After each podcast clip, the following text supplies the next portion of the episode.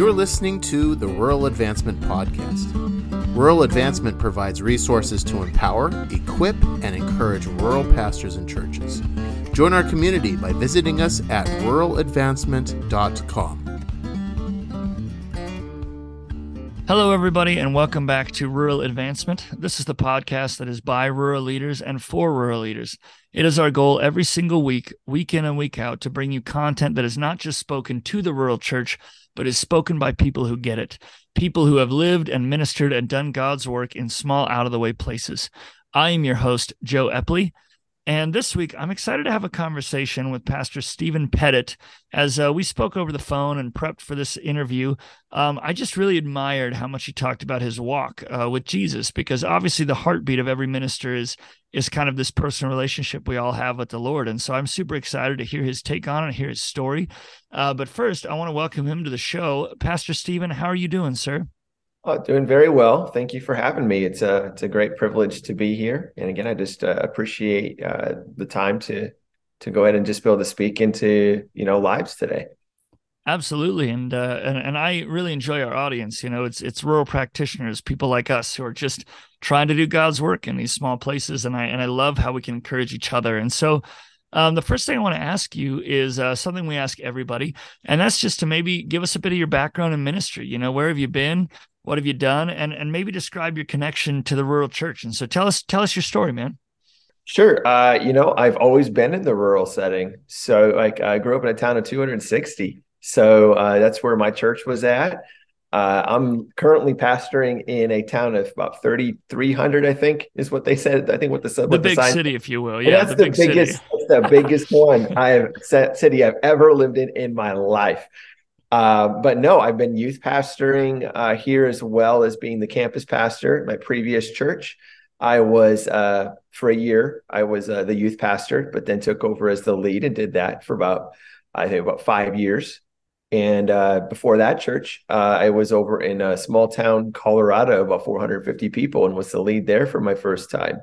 And so, uh, yeah, all my life just been all about the rural church. And so my connection to it is, yeah, just it's always been a part of my life. And since I started going to church at 15 years old, I did not grow up in it. Uh, and just fell in love with it. You know, the idea of community, the idea its uniqueness. Uh, I just really uh, took, I guess, my pastor's mission uh, the idea is God is still God of the small town. I think that sometimes we can forget that, and God only moves in those big places. That's where our audiences Yeah. are. But God wants to do something uh, everywhere because every person, every life, ma- life matters, and that's really my heart for any place I go. And I love that it's just here. I love that people stop and talk in rural towns. So I'm a talker, so I love getting to know people. Well, good man, and I think uh, a lot of your sentiments would be echoed by a lot of other rural pastors as well. You know, it's it's one of the greatest joys. It's it's the hidden gems, if you will, where you you know, because for me, I came in rural from the outside, um, came from a big place to a small one, and it took some getting used to. But once I overcame that threshold, uh, I wouldn't trade it for the world. You know, just that that just the advantages you you get in a rural setting. And so, man, that's so cool to hear about a slice of your story. Um, and we're going to dive into it a little bit um, and kind of work our way actually backwards, but but I, I really did admire, as I mentioned at the beginning of this podcast, I admire how you talk uh, about this term, right? That that you want to love and know God as much as a person can love and know God. And and one of the things I've always been, uh, I, I wouldn't quite use the word obsessed with, but it's just a huge, uh, uh, of huge importance to me is uh, what is it that we look like behind the scenes? You know, as far as ministers go, like yes, we have uh, talents and giftings that God uses us to lead people and lead His church. Um, but I kind of want to peek behind the scenes. And so, can you tell me a little bit about what does your day look like as a follower of Jesus, and how do you live out that idea that you really get up and say, "Hey, I want to love God." and know God as much as I possibly can. So, so, and it's not braggadocious. We're we're learning from each other and we're gleaning. So, I really want to hear how is it you spend your day in spiritual discipline. Yeah, um, I'll tell you. Obviously, where I'm at now is not where I was even last year, and certainly sure. not where I was when I was a kid. And uh, so these are just things I've learned. But where I'm at now and what it looks like is uh, so today I got up at 4:15 in the morning. um, before my feet hit the floor. Usually do this about every day, if not every day. Five minutes, I don't even get up. I just lay there quietly because my wife is still asleep usually. Sure, sure. and uh, just quietly say, "Thank you, Lord, for for getting me up for another day to represent you, to know you." I'm excited what that looks like, and so I'm not much of a morning person, but that gets me excited that I'm like, I'm going to go meet him and he's going to show me who he is. And so right after mm-hmm. that, you know, shortly after I enter into prayer uh, for about hour, hour and a half. And then, uh, so I just seek the Lord. Uh, it really is just to know him in that hour, hour and a half and anything he would lead me in, but just desiring to be in fellowship. And then after that, I go ahead and come uh, to my like desk and I just, just go to the word for about an hour until I have to get my kids up really uh, about forty five in the morning. Got to get them ready for school. And you know, after I get all of that that kind of stuff out of the way, I jump into my office. And as I was met, I'm going through like getting my kids ready and stuff. I meditate on what I was reading, and I'll usually come back to that for another half an hour uh, or more, depending on what it looks like. And so then I go about my day. And then uh, sometimes in the afternoon, I'll hop back over to the church and seek the Lord more. You know, go ahead about whatever it be, usually about half an hour, not, not more than an hour. I'm trying to push more. Uh, but that's what I do. Then my kids will usually get home and uh, we go ahead and spend time together. But that's the way I end my day then is as how I got up, you know, pray with my kids, my wife. But then before I go to bed, I pray. I just say, thank you, Father. And this, this prayer I never say amen to because I literally fall asleep praying. Uh, so that's just something I do so that I can like sandwich my day in the beginning and the end. God is my first and my last. He's literally in my entire day. So that's a snapshot of kind of what it looks like. Yeah, and honestly, uh, thank you for your honesty. You know, again, uh, uh, I really love, uh, you know, we all talk about it. We all talk about the things that make not just ministers tick, but followers of Jesus. And so and I know that over the phone, you know, I just got the impression, especially someone who came from outside the church, uh, you know, it's just so huge when we when we it's almost like you stumble upon it and you go, man, there's this God of the universe that is just so incredible. I mean, you know, and, and so you're you're enraptured and it, and it creates this vitality and this push, this drive uh, to grow. And I would hope that'd be something we as pastors could all strive for and learn from you know as we as we encourage one another with with kind of our desire to to to be close well hey um one of the things I want to look at is uh, when we talk about uh, your influences. You know, I know that you mentioned um, A.W. Tozer as as a, a, man of the faith that that really kind of inspired you to follow God more. And so maybe you know maybe people are, have read Tozer, maybe they haven't, but but break down why it's important to you and some of the things that have made an impact on you from his life. So um, the reason I love him is this is because uh, I mean, I love the pursuit of God. It's one of his writings. And mm. right, right when he takes off on that book, he has this idea of God only. And he goes, the thing that kills most people is God and in their prayer. Oh, God, oh, wow. this, God and that. And he goes, if we can just get rid of that and.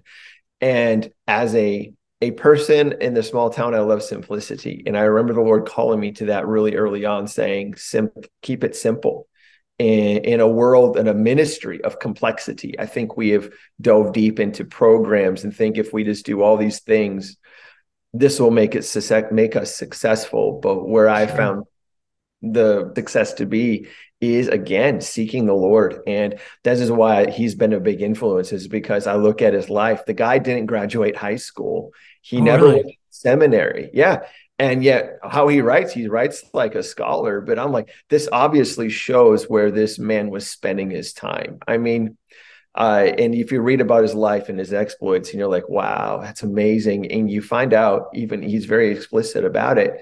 He'd spend minimally three hours a day in prayer. Uh, wow. and that just really gets me excited. Like most people get scared Like, i don't have time for that. I'm like neither do i but i'm going to push to make time sure because I'm like, if that worked for him to influence generations to come, I'm not here to make like, you know, I'm not trying to write a book or get followers. I'm just going, I read his influences, I read about it and how much it impacts and hits my heart and pushes me to know God. I'm like, I want to do that for others, that what he did. And so, in just in a way, like I said, he wasn't trying, he's never tried to state his credentials. He was like Paul, he goes, I count all these things as as garbage, as rubbish for the sake of knowing Christ. That was really everything to him.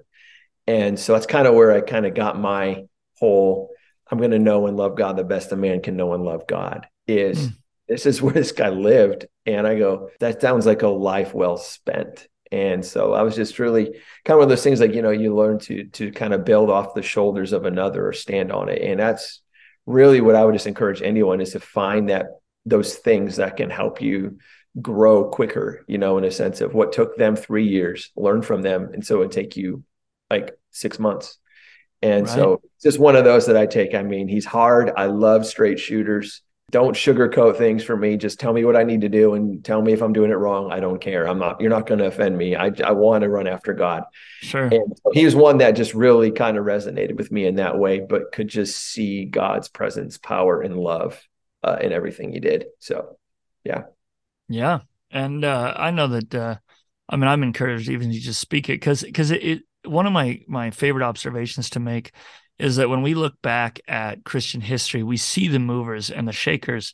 And it's one thing to respect them, you know, the the Tozers and the and the the Wesleys and the Jonathan Edwards and and even in our Pentecostal movement, you know, these these these heroes of the faith and all these different things. Um, but it's another thing to again to peel back the layers of their lives and say, man, are are we willing to invest the way they invested? You know, are we willing to, you know, especially in rural ministry, uh, I know over and over you'll get people who will say things like, yeah, we went to this small town and saw God do this amazing work and and we, you know, we didn't know where our next meal was going to come from, so we prayed every day and dinner would show up and and I think now there's a temptation almost to to kind of uh, appeal to self-preservation, you know, and that's not a bad it's not a bad motive oftentimes. It's like, well, I don't want to go somewhere and not be able to live or support my family. But again, there's this aspect of our faith that was built by those who did dig deep you know who did pray as if they didn't have three hours and had to find it you know and and and, and those kind of things you know and so i i know that that resonates with my soul you know and i'm sure that's that's somewhere where you're at too yeah it's like uh you know the what god said about the levites you know he said you don't get a land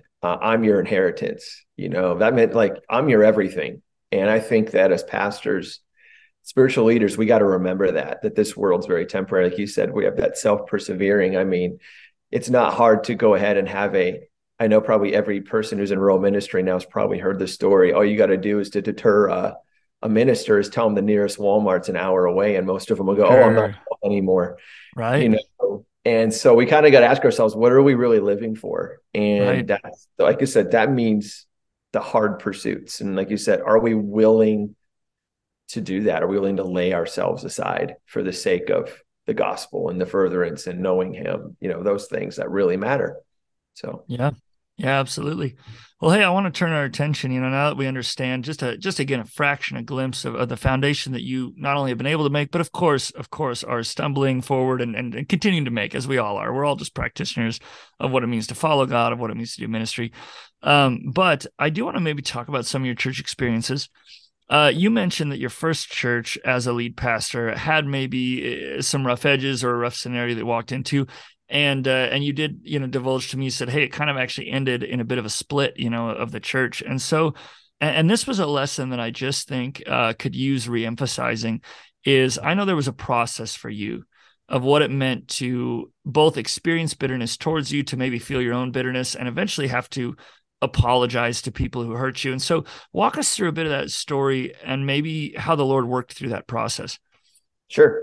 Um, yeah, that was uh that was interesting. You know, I was 24 coming into that church, you know, so very young. And thought I had all the answers, I suppose. Kind of one of those things, you know, you're young. As we do, you know, as yeah. we do. You're like, I, I've read the Bible. Yeah. yeah, exactly. I kept saying that 21, I thought I was mature. And the 24, I found out. Now I'm just going, I'll eventually get there. Um, yeah, yeah, yeah, yeah. but yeah, I was really young. It was a couple years in. All of a sudden, it just hit us like a ton of bricks over a few, dis- you know, disagreement after disagreement. But the one that came to the head was just, uh, just a decision that was really not. I mean, just couldn't seem to reach. I would say, uh, uh, really a amicable agreement. So there's like, I'm done, I'm done, I'm walking away. And and so that ended up happening about I'd say about 70% of the church left, you know, so oh, it was a massive split. And I I remember I remember the moment it happened to this day. I remember I was sitting in my office and and I said, Lord, what why do I feel okay? Like, mm. why am I okay with this? And he said, he just said, I'm because I'm with you. And and I said, but yet it's still hard. And he goes, Yes, it is. And I remember my wife coming home and I remember grabbing her and crying, like, well, I just don't know what happened. And so I was like, I was okay, but yet I wasn't. But the whole process of that was really neat, just learning how to go ahead and and figure out how, how do I move on from this? How do you in a small town, how do you even go and get beyond this? And so what I was just kind of looking at was okay, uh, we got to go ahead and find a way to forgive. We got to find a way to let go. We got to find a way to to really just stay in the will of God.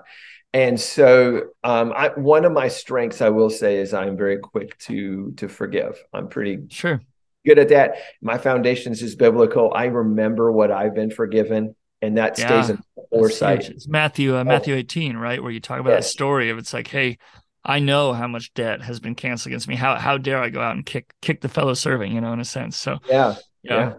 And you just kind of look at that. That's what so I've always just seen it that way. Like I've done way worse things to Christ. You know, sure. my debt way more than anything they've ever done. So um in my heart, I was very, very quick to forgive, but and if you're not, you're just up struggling, don't you're not less than, you're just in a different place. I would just speak into that and say, man, just get before the Lord and realize not what they did, but realize one, your wrongs before Christ, but two, man, if they knew Jesus and were walking in that unity, they wouldn't have done that. So weep for them, you know, sure. that that you know it's like we're walk we're all walking in perfection, but weep for those who don't know what they're doing, as as Jesus did on the cross. Uh, sure.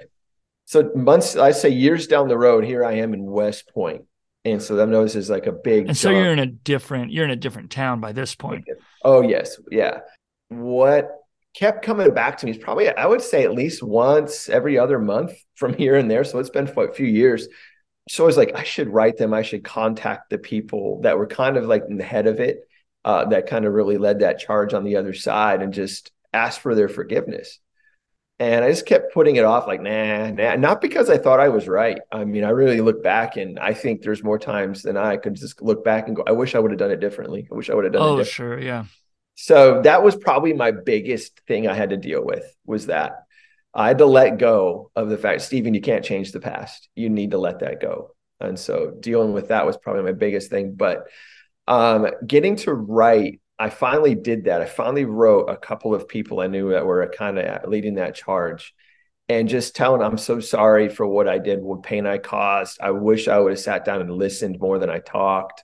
Uh, and just kind of making some phrases like that, Rick. And I really meant it. You know, I really was just like, I, because the reason I wanted to do that was the Lord put it on my heart saying, you know, reconciliation, the idea of it takes two. But I was like thinking, if I ever go back to that town, yeah. And even if I don't minister there, even if I don't minister and I'm just in the town, it's a small town, 400 people. And I see them, we could smile and talk, but there would always be that tension, that unsaid, unspoken mm. kind of what happened, went down. Is it okay? Um, even though we kind of think, well, I think that we both moved on, um, that I just didn't want to sit there. I want, I didn't want it to fester. I didn't want the enemy to have that foothold. I didn't feel like that was unity. And so that was the reason I wrote it, is just because I'm like, I don't want there to be anything between sure. me and anybody. And so it was probably two days later, I got a reply already. You know, people like, oh, like just reaching out, going, I wish I've so many times, I wish I would have reached out to you. I'm so glad you did. Wow. And they said, We forgive you unequivocally, like, no, hands down, no reservations. Thank you so much. This is so wow. free. And I don't know if it would always be met that way, but I was fortunate enough to have that. Sure. But uh, I would just encourage any person, you know, you have that happen, even on an individual level, and you're still in the town. I've been quick after after my first church in Kimball and in and here in West Point. If I offend, I go after it quick, like kill the offense by walking in forgiveness. Um, yeah, asking for it fast because I never want to give the enemy that foothold. And yeah. so that was a really good character builder, really great uh, humility, uh, how I got to learn to walk in it. So yeah, it was really yeah. good. And I love how that ties into uh, kind of the rest of how you're trying to build your life on Christ. You know, uh, I imagine that some of those times in prayer that you spend, uh, it is soul searching. It's reflecting on the beauty of Christ and, and our own sin and, and how God has forgiven us. And and when we minister from that place, you know, of saying, "Hey, I'm I'm aware of Jesus and what He's done in my life and what I've done against Him," then man, the practical steps of ministry. It's not that they're easy. You know, there's still difficult things, but obviously I, I, really think that's a situation where the Lord, yeah, rewards the fruit of of maybe your yours sitting in his presence and letting his his life, you know, kind of pour into yours. And I I, I think that you get to experience the fruit of that. So the cool thing is, uh, so in your church in Kimball, and this is what we're going to talk about next, we actually had the privilege of having your successor, Alvin Koski, on this podcast like several weeks ago, and so so uh, it was great to chat with him. Um, and he spoke highly of of kind of the legacy you left and how you set him up to win. But uh, I do want to talk because it's it's it's it's kind of unique to me, right? Um, so when you left your last church, you know, which was in Kimball, right? It, you told me that you stayed until a new pastor was selected. Now, most people, and, and, I do believe there's there's pockets where this is changing, but a lot of people, uh, you know, kind of have the classic story of well, I felt the Lord was moving me on. So I set an end date and it was two weeks or a month or six months or whatever it is. And then we moved on, you know, and, and, and that church then has to either A, find a pastor by that point or B, and, and what sometimes, especially the rural church is often the case is they may be without a pastor for a period of time or having to, you know, have another church organization help them or all those things. And so, um, but you stayed and, and you stayed without an end date. You said, I will stay until we find uh, a successor. And so, what made this so important to you? And kind of give us a brief snapshot of your, uh, you know, kind of your biblical foundation for that. I was just saying, I personally had to find him. Um, this is really where that came from. Is God? He simply he kind of he asked me a question. He says, "Do the sheep ever pick the shepherd?" And mm-hmm. not only that, but he says, basically, I, I was like, I had to write this one down just to make sure yeah. He, yeah. Because sometimes you forget. Mm-hmm, mm-hmm. But he says, does the shepherd leave before his replacement comes? Hmm. You know, in in life, and I'm like, no, no, I, I, it's definitely that would leave the sheep exposed. That would, right. that would be careless. You probably lose your job. Uh, and he goes, so don't do it either. And that was really wow. the, the part of it all. But also, you know, I've also been a part of um, small churches, but you get in those circles and you hear those voices of people saying like how they went through transitions and how hard it is. And you start hearing common things like starting over. They hate that. They feel like they hit a reset button. They're like, it's exhausting. Yeah. Um, they always feel like we're going in a good direction, and all of a sudden we're getting pulled in a different one. Like, where are we going now? Or yeah, yeah, and then obviously it's the work of finding the right pastor. They don't even know what they're looking for. They don't know what the right pastor looks like. They aren't qualified. Yeah. That's like saying a sheep knows. It just doesn't. And and so what we really wanted is was to see healthy transition, what that looked like. And so we kind of just got an idea, well, what does it look like? And kind of liken it to like, you know, a relay race, passing the baton from one sure. to another. Your handoff's very important. You can't run before you if you just wait too long, you're probably going to lose the race too. So we were like, we got to we got to find a way to do the handoff. There's a time where both both of us are going to be holding the baton, me and my successor. Right. And I said we need to make sure we have that time. I don't know how long that looks. We didn't put it. We didn't really put timestamps on anything because we didn't know what we were going to do. We were like, "This yeah, is yeah, for sure. I have no clue what I'm doing here." Yeah, and it's a bit of a scatter shot, anyways. You're you're sitting here going, ah, you know, let's see what happens. Yeah. You know.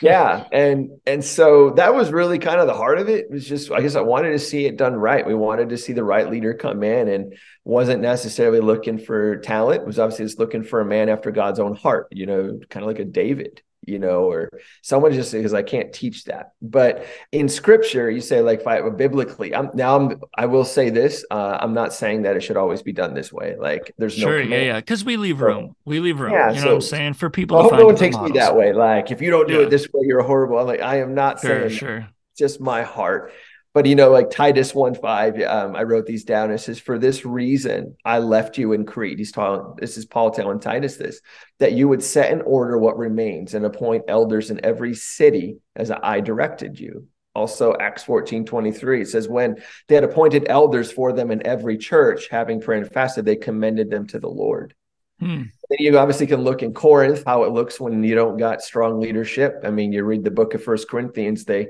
that was not a very yeah, that was not a yeah, that, was, not a gift they had at the time. Yeah, exactly. They did not have a yeah. lot going in that area. But you know, if you ever want to combat a sheep, I mean, a, a wolf with from a sheep, you need the shepherd there. That's that's just going right. to be it. Um, one of my favorites though is Acts chapter 20, verses 28 through 30. And this was kind of like the big one for me, the heart sure. behind it. And uh, I'll read the whole thing, but there's a phrase I really was like, ooh. And it was be on guard for yourselves and for all the flock, among which the Holy Spirit made you overseers, to shepherd the church of God, which he purchased with his own blood. I know that after my departure, savage wolves will come in among you, not sparing the flock. And from among your own selves, men will rise, speaking perverse things to draw them away. So I just saw it. And the key phrase that really hit me out of it was, which he purchased with his own blood. Mm, that really so much value. Yeah, value and love. Exactly. And I'm just like, so if I leave without giving them a shepherd, I said, that doesn't feel like love. That feels like carelessness. Wow. And I said, what, what a statement. value of one sheep? Yeah, well, when he leaves the 99 15, to find the you know what I'm saying? Yeah, like Luke 15, there it is, know. Yeah, you know, that's that I saw him like we poured into these people. We led mo- many of them to Christ, discipled them. We were there thick and thin. I'm like, I love them way too much to to hand them over and let them be an open target for the enemy. Right. So that was really like my heart is like just that idea, but really remembering, man, they are valuable and and so that was why i mean we sensed a call of god for moving to and people like we checked out churches and they're like well, what's your time frame i go i don't know it's whenever i find a replacement and they're like well we need his and i go and i really do believe the enemy would was trying to get us you know go go and right. i just my ground you know just no can't go. Got to do this. And they said wow. well, we can't wait. And i'm like that's fine. I don't i don't care. Yeah. Like you do what you got to do. Do what's best for your church. You know i understand that. That's what i'm trying to do. I hope you would understand that. So right right. that was just the whole heart of that is that transition was to find that right person to protect the sheep so that what we did was not in vain you know yeah. and that that they would like these people like because we obviously had those conversations with them as well you know oh you're leaving like the leaders like what are we going to do i'm like right. i got this yeah. Yeah. I was like, I got this. And what a gift to give. You know, what a gift to give as a pastor is to say to your flock, hey, I care about you enough to do my absolute best to leave you in good hands. You know, that's that's huge. Yeah, and we said I told my my leadership that like my board and everything. I kind of felt like an overreach maybe, but I said oh, you're sure. not picking the shepherd.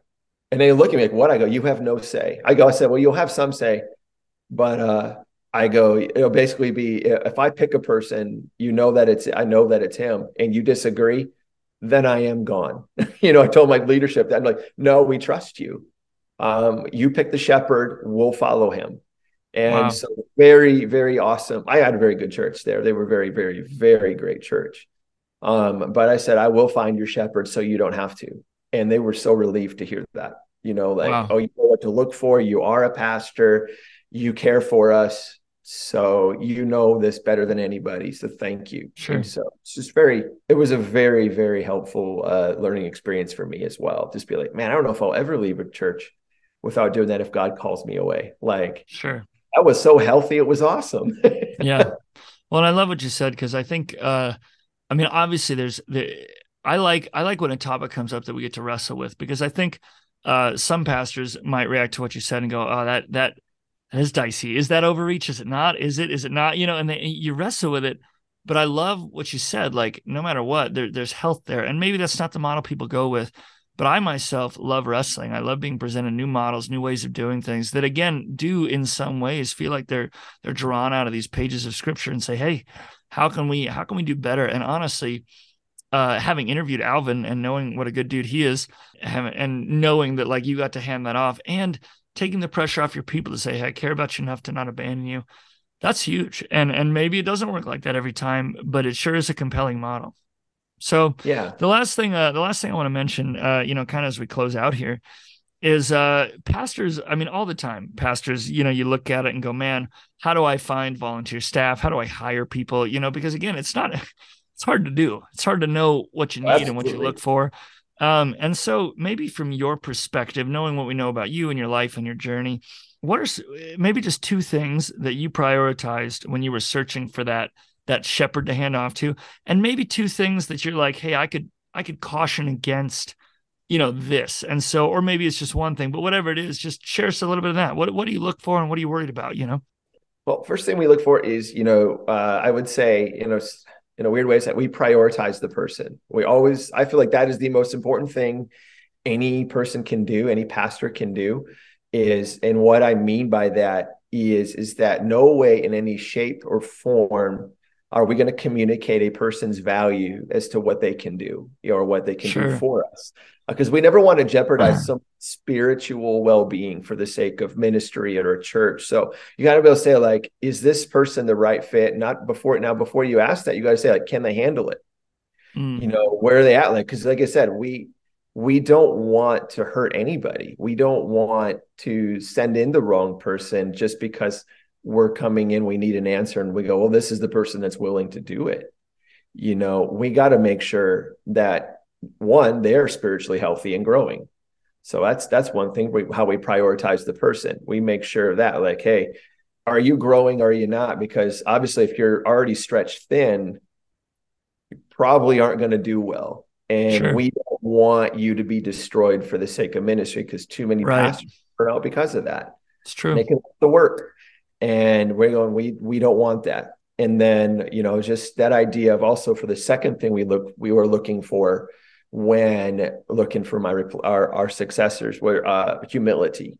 That's huge. Are they teachable? Are they willing to admit they're wrong even when they did everything right? You know that one's sure. always the big one. Like i've learned i wish i would have known that at a younger age. You know just i did everything right but well they didn't perceive it that way. And and that matters. Yeah. Sorry, I'm wrong. And I apologize. And then we, you know, do they run to the father, drop to their knees and going, God, I need more wisdom because even in that I didn't do it all right. And mm-hmm. I'm just asking, is there a way? Like, did you even question it for a moment or you've been, you know, because we really do look for those kinds of moments where humility may be hard to find because you're like, I did sure. it all right. Oh, okay. But I said, like, I, I found that most Christians aren't gonna, aren't messing up intentionally. You know, yeah, they're not. Yeah, we don't like intend idea. yeah. sure. So you know, we just really, we really go ahead and we would look for that teachability because I don't, we never want to go ahead and exercise this idea of you know character trumps. Uh, I'm, I'm sorry, character doesn't trump uh, talent uh, because. Right.